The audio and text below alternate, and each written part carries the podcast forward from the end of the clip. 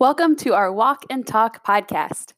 This is an educational podcast made specifically for you, Health 120 Nutrition Heartland students, made by me, your course instructor, Ms. Ison. My goal is to provide you with a variety of learning modalities for this course so that you can choose the method that works best for you. Each week, I will give you reading assignments from our Nutrition and You textbook and I will also create a podcast that reviews those textbook chapters. So, both the textbook and the podcast contain the same information. Therefore, you can choose to read the chapters, listen to this podcast, or both. Please note that the textbook contains more detailed information, whereas this podcast is more of a summary of key points from the textbook. My suggestion is for you to first read the textbook chapters I assign each week, then go take a walk while listening to this podcast to review key material. But the choice is yours. Please choose whichever learning option works best for you. Let's get cooking.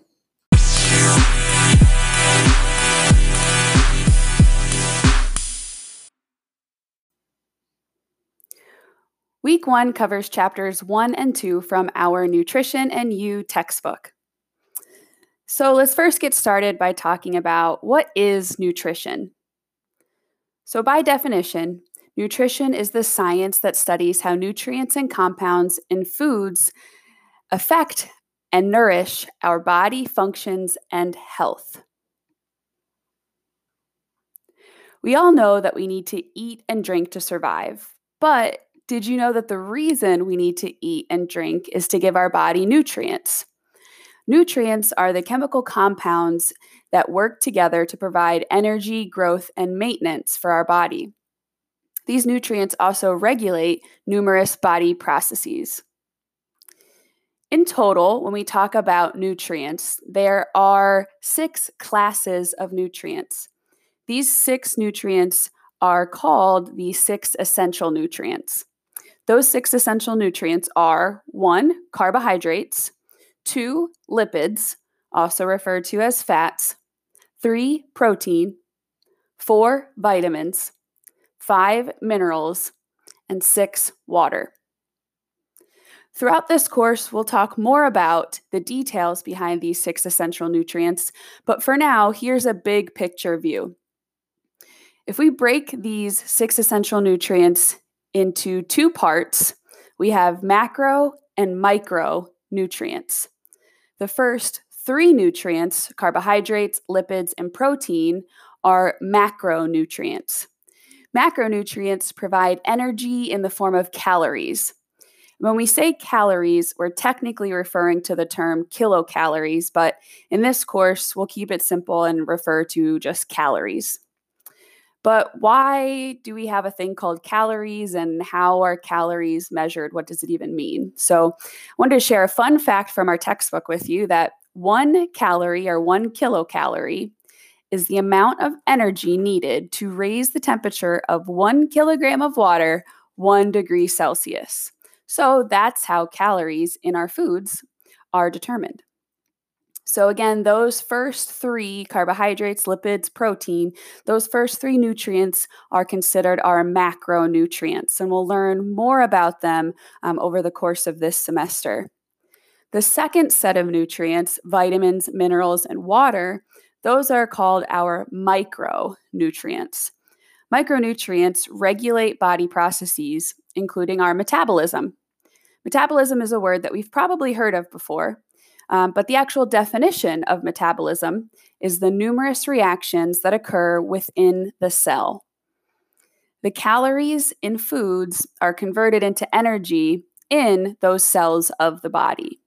So, in short, metabolism is the process of our body converting the foods we eat into energy that our body can use.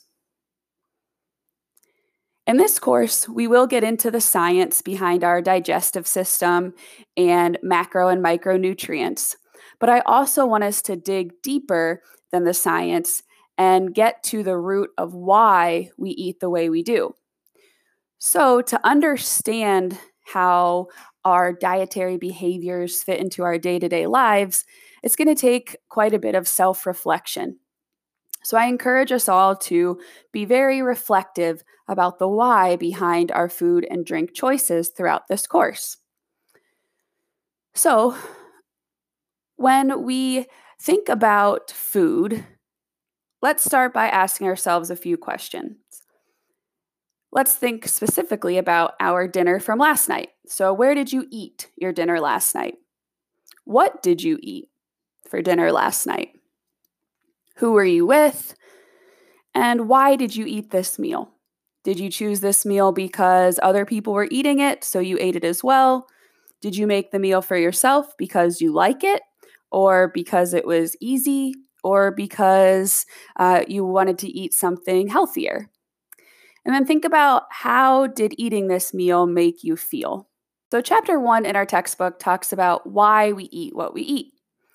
They list a variety of reasons, such as taste and culture, social reasons and trends, cost, time, convenience, habits, and emotions. Taste and culture impacts what we eat because we all may find different foods to taste better or worse. So, what we uh, enjoy eating will impact what we eat. Our culture impacts what we eat because our families may have different traditions of styles of foods that they like to cook. Social reasons. Uh, if you think about the last time you're at a birthday party, especially a birthday party for uh, a younger child, uh, it's very common that we have these social norms surrounding birthday parties, such as pizza and cake. So, when we're in those environments, um, those social settings can kind of dictate what's available to eat, so what we choose to eat. Trends is another big thing that impacts what we eat. Trends in the media, such as the news, uh, TV, commercials, and social media, um, really impact what we think about food. And note that there's a lot of mixed messages um, specifically related to food and what's healthy and what's not in the media and social media.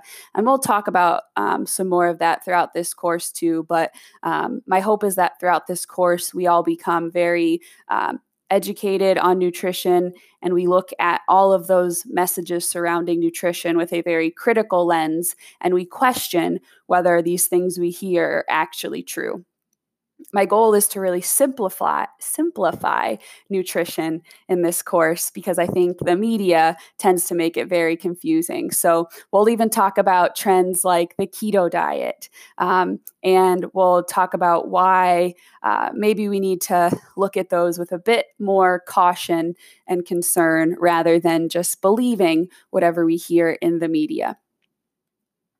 Uh, when it comes to costs, the US Department of Agriculture actually found that 15% of households did not have access to enough healthy foods uh, because of financial resources.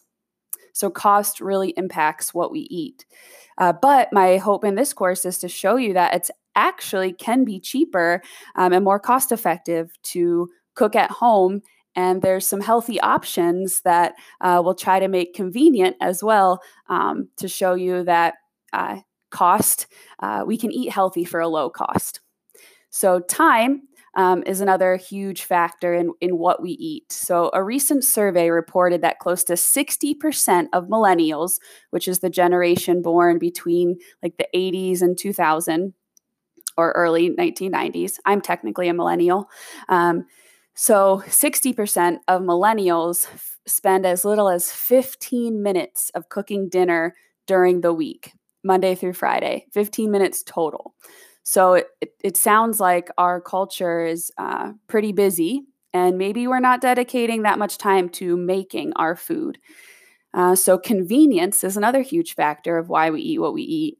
It, it makes sense that foods that are easily accessible to us are more likely to be eaten whenever you drive past a fast food restaurant uh, around lunch and dinner time, the lines are are pretty packed, and it really shows that our culture seems to be um, really uh, looking for the quick fix to uh, eating.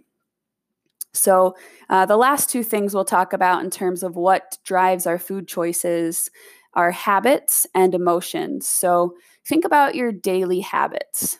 A lot of times the daily habits that we have are subconscious. We don't spend too much time thinking about them or why we do them. Start to think about your daily habits surrounding food. Think about the little things like where food is placed in your house. So, I'll share a quick story with you. Um, when I was in grad school, I used to have this candy jar that sat on my coffee table, and I would fill it up with Hershey Kisses and the uh, candy uh, candy white chocolate or candy cane white chocolate Hershey Kisses were my favorite, especially around the winter time. So, anyways, I would fill up this uh, candy jar with Hershey Kisses, and every time I would walk by my uh, coffee table, I would grab a handful a handful of Hershey Kisses. Didn't really think much of it. I'm used to having candy kind of sit out in my uh, home growing up. And then one day I caught myself eating an entire bag of those peppermint uh, white chocolate Hershey kisses. And I was like, whoa, maybe I should rethink, you know, what food I'm buying and where I put it in my house so that I'm not so easily tempted to just grab these Hershey kisses. So ever since then, I actually don't let myself buy Hershey kisses. But I tell this story to point out just one one viewpoint, right? So I know myself well enough by now that if I have chocolate in the house, it's going to get eaten and it'll likely get eaten in one day. So I don't buy it. But there's also people like my husband who can have chocolate in the house and can just have one piece a day, and that's great. But the key here is to really think about our own habits without comparing them to other people's and think about what's best for us. I think a, a huge problem with um, our culture and health is that we tend to compare our health behaviors to other people's health behaviors. And in this course, I'm really encouraging us to internally reflect without comparing and without judging ourselves or other people. Uh, think about what works best for you. So, in terms of your day to day habits surrounding food, don't try to change anything just yet. Just um, over the next couple days, start to pay attention to is there a trigger that causes you to maybe grab a, a snack that might not be that healthy? And then, uh, in terms of habits, in this course, I really want us to think about adding positive habits into our life rather than taking away negative habits. So, if you notice that maybe you are grabbing some unhealthy snacks throughout the day, try not to go extreme like I did, where I just stopped buying Hershey Kisses try to think about adding in a healthy snack. So, is there a healthy cue you can give yourself? Like maybe you put a sticky note on the fridge that says snack, try some carrots, and you have carrots inside. So, in this course, we're going to try to really focus on positive eating behaviors, meaning that we are not going to set goals for eliminating things from our diet. We are setting goals to add in healthy things from our diet. And the hope is that over time, once we add in these healthy snacks, we'll feel full and satisfied from the healthy foods we're eating that we might just naturally gravitate away from um, some unhealthier foods. But overall, focus on the positive, focus on what we can add in um, to our day to day eating and drinking behaviors. Don't focus on um, what you want to take away. That way, we have developed this positive relationship with eating and drinking, which I think is extremely important. All right, and then the last thing our textbook talks about in terms of why we eat what we eat is emotions. It's actually for this reason that I am so passionate about the positive, healthy eating strategies because I found that throughout my entire life, I really struggled with my weight and my eating behaviors. And I would go on periods where I'd eat extremely healthy. Then I'd get so tired of eating healthy and I would just binge unhealthy food. And it caused me a lot of stress. And then that uh, emotion of stress caused me to eat more unhealthy food. And then eating more unhealthy food caused me to feel sad. Uh, and then sad, I've learned, triggers my eating of chocolate. So our emotions whether or not they're related to food, they can be related to anything in life, but start to pay attention to um, when we're eating and if it's because we're hungry or if it's because we're bored or if it's because we're sad. Maybe we're even eating because we're excited. Um, and there's no right or wrong with any of these things we're talking about. It's really all unique to you and what works best for you. So think about what you eat and why you eat it. And then think about if what you're eating is causing you to feel good. If it's causing you to feel good, keep doing it. If it's not causing you to feel good, or you think that over time it might be negative to your health, then let's try to add in some more positive strategies. The last thing associated with emotions is eating because of memories. So, this is a happy memory that I'll share with you. Uh, as a child growing up, um, my mom's my mom's mom, who I called my Memmy, my Memmy watched me every day when my mom went to work when I was little. And I have this vivid memory of my Memmy getting out this big bib that she would put on me so I didn't spill food on my clothes. And then she would make me a cup of hot chocolate and pieces of toast with lots of butter on it. And then she would cut the bread up and I would dip my toast in the hot chocolate. And this uh, breakfast, which I call hot chocolate and toast, is still my favorite breakfast to this day. And whenever I still make it quite often, usually on the weekends as a treat. Uh, and whenever I eat it, I think about my Memmy and I think about those fond memories I have with her. She has since passed away. Um, so I find that doing those uh, activities that her and I did together really help bring back those warm memories. So um, think about the foods that you eat, and it might be subconscious. You might start to think about certain foods that you really like and be like, wow, I didn't realize that's probably why I really like it because my so and so used to make this for me when I was a kid. So again, for the rest of my life, I'm not going to try to make myself give up hot chocolate and toast.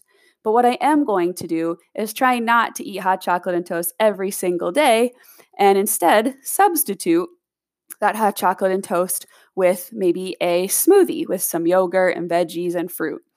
So, uh, again, adding in positive, but um, the important message here is to really think about why we eat what we eat and then making sure that uh, we're eating things that help us feel our best, that really promote our, our best well being.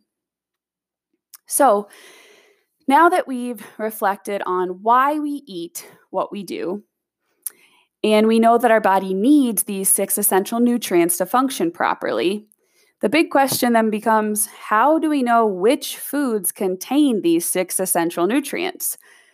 How do we know what to eat each day to keep our body healthy?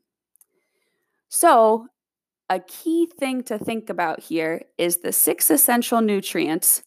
Think about them in, in your mind as this compartment of the stuff inside of food that we need to be healthy.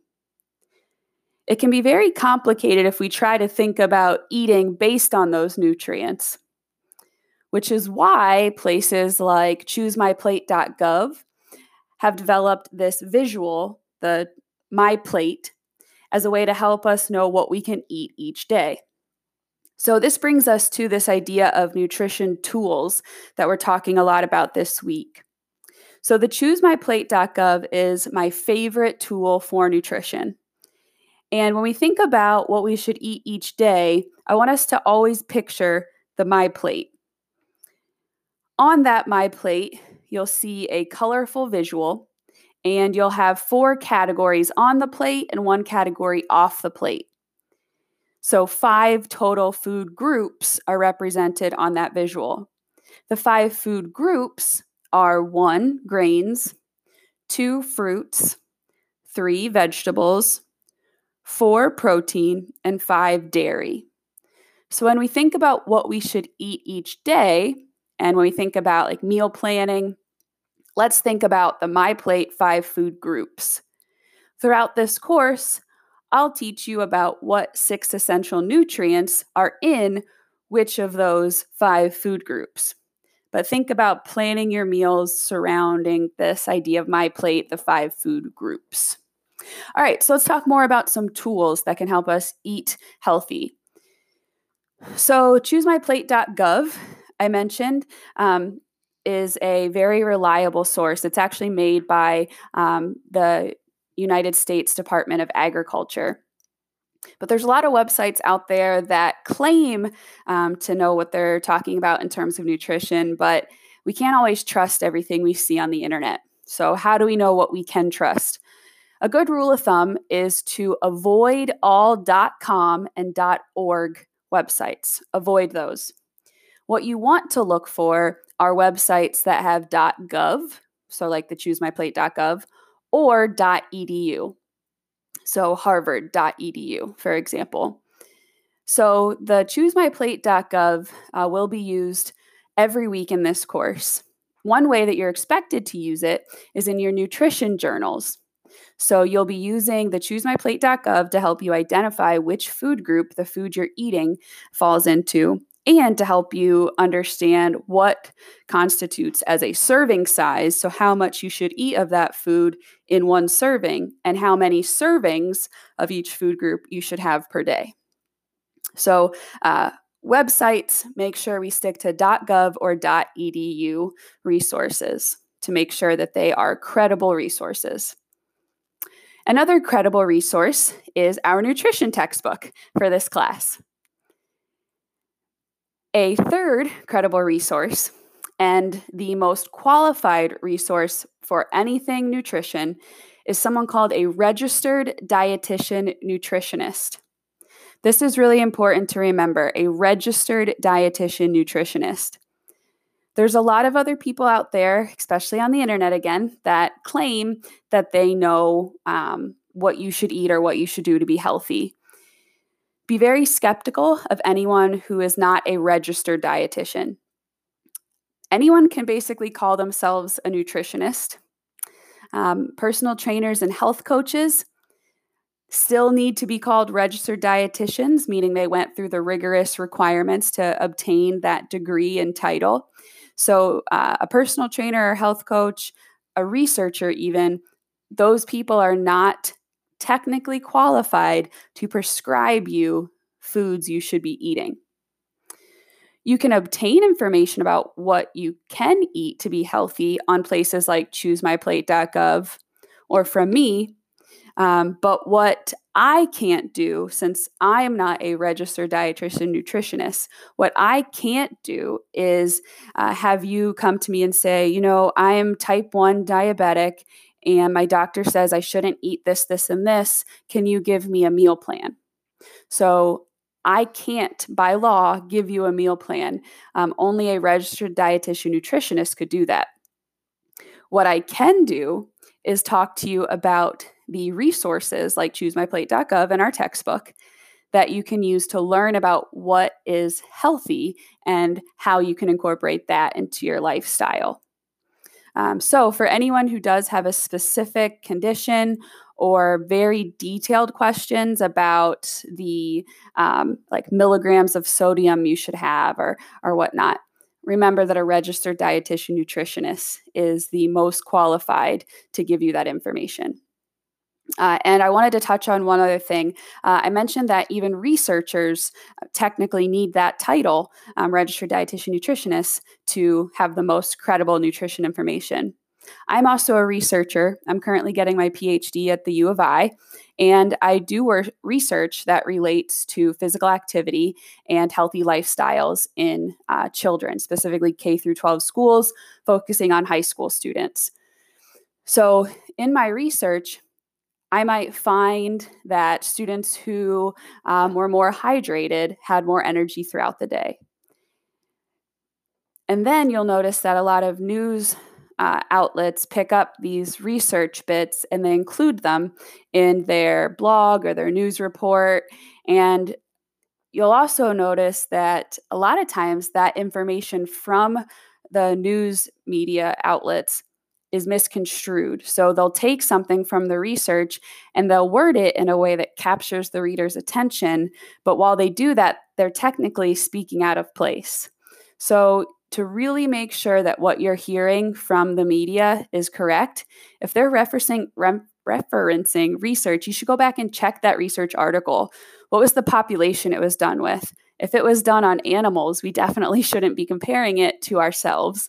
Um, if it was done on a different age group, we should also be cautious.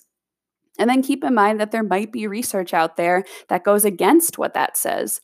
So be very careful um, when you hear about research says blah, blah, blah, blah, blah. Things like the keto diet tend to have a lot of those misnomers with them that research found this. Um, but do your own research, and you might come across articles that refute or go against what that one research says. So, long story short, be very critical when you hear people reference research says this. Check it out for yourself and make sure that uh, the source you're hearing it from is actually taking the research in the correct context. Another tool to help us eat healthy is the Nutrition Facts panel on food labels, or food labels for short. So, this is actually the most common healthy eating tool that we often have readily available on most foods in our home and at the grocery store. Let's start uh, getting in the habit of checking the food labels uh, before we eat food or before we buy food. So, when we look at these food labels, what are we looking at? Uh, we're looking at the recommended daily allowances or the RDAs, which are estimated to meet the needs of nearly all people. Keep in mind there's always exceptions. If we are extremely active, we might need more food to uh, allow our body to run properly. And if we have any certain um, situations or conditions, such as diabetes, we'll want to talk with our uh, registered dietitian nutritionist to make sure we're eating uh, the correct amounts for ourselves. But overall, the RDAs are the estimated amount of nutrients uh, that we need per day. So when you see the percentages on those food labels, it's telling you like if you eat one serving of this food, um, you'll be consuming this percentage of the amount of uh, saturated fat or the amount of sugars that you should have in a day. So, when we look at this uh, nut- nutrition food label or the food labels, there's a couple areas that our textbook flags as nutrients of concern on food labels. These nutrients of concern are calories, fat, saturated fat, cholesterol, sodium, and sugars. So, those are the specific things that typically get eaten too much of um, by Americans. Let's talk a little bit more about American culture related to the foods that we eat. So, most Americans would benefit from eating less sugar, less sodium, and less saturated fat. We'll talk more about these specific um, types of nutrients in detail throughout the course. But for now, just know that those are the uh, three things that most Americans would benefit from eating less sugar, sodium, and saturated fat. So many Americans really should try to prepare more food at home. When we prepare food at home, we know exactly what's going into the food. When we eat at restaurants, not so much. Um, coming from someone who worked in um, the restaurant industry as a waitress for 10 years, uh, I can tell you that I was pretty shocked with some of the things I saw going into food. Uh, for example, at Texas Roadhouse, did you know they actually take a paintbrush they dip that paintbrush in a uh, pool of melted butter and then they m- paint melted butter on top of all of the steaks they serve? Uh, so at restaurants, we might always know we might always not know what exactly is going in the food that we eat. So that's why our textbook recommends preparing food at home. Our textbook also recommends that Americans should eat more foods that are rich in fiber. Fiber is very important for our digestive system, and we'll learn more about that next week. Americans should also eat more foods that have more vitamin D, potassium, and calcium. So, what does constitute a healthy eating plan? When we think about healthy foods, we should think about this term called nutrient dense foods. Nutrient dense means pretty much what it sounds like it's dense with nutrients, meaning that the food contains a lot of nutrients. There's some food out there that is marketed as being a healthy quote unquote food, but it might not be nutrient dense. So, if the goal of eating food is to give our body these nutrients, shouldn't we want to put the most nutrients into our body? So it's another reason we should check out food labels to make sure that the food we're eating is nutrient dense. Things that are nutrient dense that we should incorporate into a healthy eating plan are things like vegetables, fruits, whole grains. Make sure when you're looking at things like bread or other types of grains like pasta, don't be misled by the marketing terms used on packaging, such as wheat. Uh, wheat is basically the same as eating white bread um, unless it says whole grain, meaning that all three components of the actual grain are still within the product, meaning that there's more fiber and more nutrients in that whole grain rather than broken apart grains. Um, whole grains is what it needs to say for it to actually be healthier. So, a lot of times, uh, the the marketing and media is what really makes this whole eating healthy thing confusing because of the words we see on packaging. If you're interested in learning more about the specific words that go into foods and what the actual uh, laws and requirements are on what these words mean, our textbook does a really good job of going into detail about like what light means or low fat means. Uh, but again, healthy eating plan includes vegetables, fruits, whole grains, low fat dairy, and protein rich foods.